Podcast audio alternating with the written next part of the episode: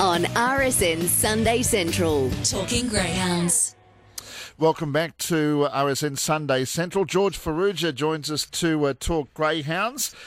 George, before we get stuck into the quaddy legs at Geelong, there was plenty of really good action last night with the State Sprint Championships, but also the St Leger at Warragul and the win of Aston Fastnet. Yeah, and good morning to you, Dan. It was a terrific race, the Warragul St Leger, taken out by Aston Fastnet. As you said, He stalked behind the leaders and then he was just too good in the run to the line.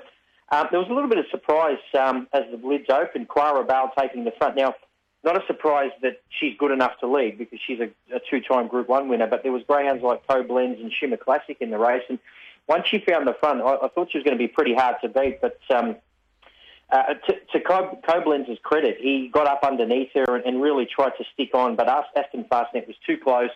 He was always in that stalking role and he was too good in the run to the line. Terrific win by Aston Fastnet. Koblenz ended up running second and Shimmer Classic was a good run in third. And as you said, obviously, heats of the state sprint championship.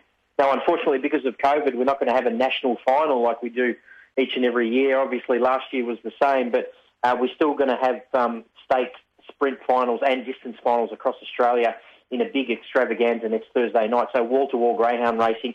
In the Victorian version of the sprint final, Providence Bale has drawn box one, Tyler Durden in two, Japara in three, Mapunga Knight in four. Aston Rupert, who went in as one of the favourites, has drawn box five, Jack Spale in six, Fabriola Zad in seven, Mr. Fix It with a little bit of speed in eight. Couple of upsets, Equaliser didn't get through. Everywhere he went, he just found trouble. It was one of the more unlucky runs you'll see, and unfortunately Catch the Thief looks like he's hurt his back muscle pretty soon after box rise. But, yeah, look, it's a fairly open final. I think the speed certainly in three, Japara, and eight, Mr. Fix It with the class with Aston Rupert in box five. And when's that final, George? On Thursday night at the Meadows. So what they did, or what we've done for the last couple of years, is synchronise it where all the state finals happen on the same night.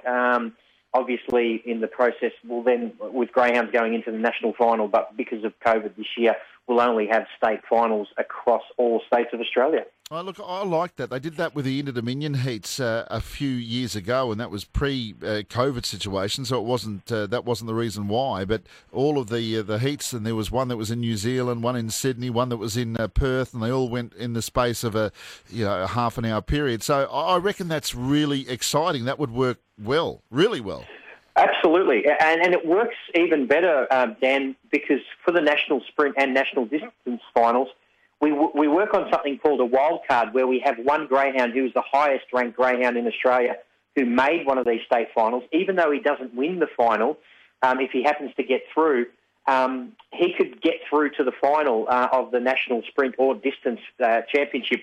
If he actually won his heat, it goes down to the second highest ranked greyhound. So there was a little bit to play out on the night. It was fantastic, and we all got the answers to it in one night. So, yeah, look, hopefully we've seen the worst of COVID when it comes to races like the national distance and national sprint finals, because I think that the rivalry between the states is outstanding. Yeah, absolutely. But that's something really to look forward to on Thursday night. Plenty of other action today. Geelong is the venue where you've cast your eye at. Mind you, if there's anything else you wanted to add or any other news, please feel free to let me know, George. Otherwise, we can get into the quaddy legs at Geelong. Yeah, let's kick into it, mate. Race 5 is the first leg of field of 8, and Rainbow City from the red box is at $2.50 favourite. Yeah, my numbers in race 5 are 1, 4 and 2. I've gone Rainbow City on top. It's won 2 out of 4. It's got some early speed. It'll appreciate box 1 there, Dan.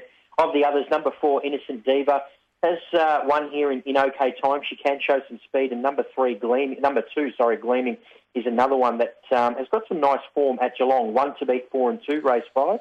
We're about 2 minutes away from the next, which is race 4 at Healesville.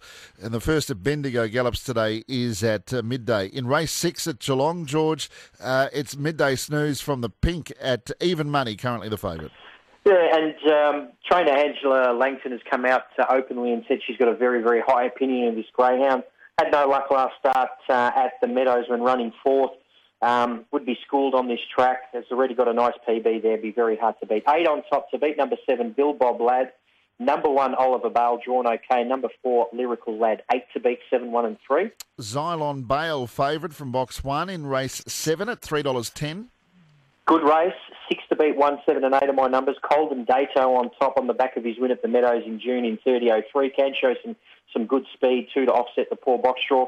Number 1, Zylon Bale, as you mentioned, his last win did come off box 1 in 30 and 22 at the Meadows. Number 7, Resurgence, I think he's better than his recent form suggests.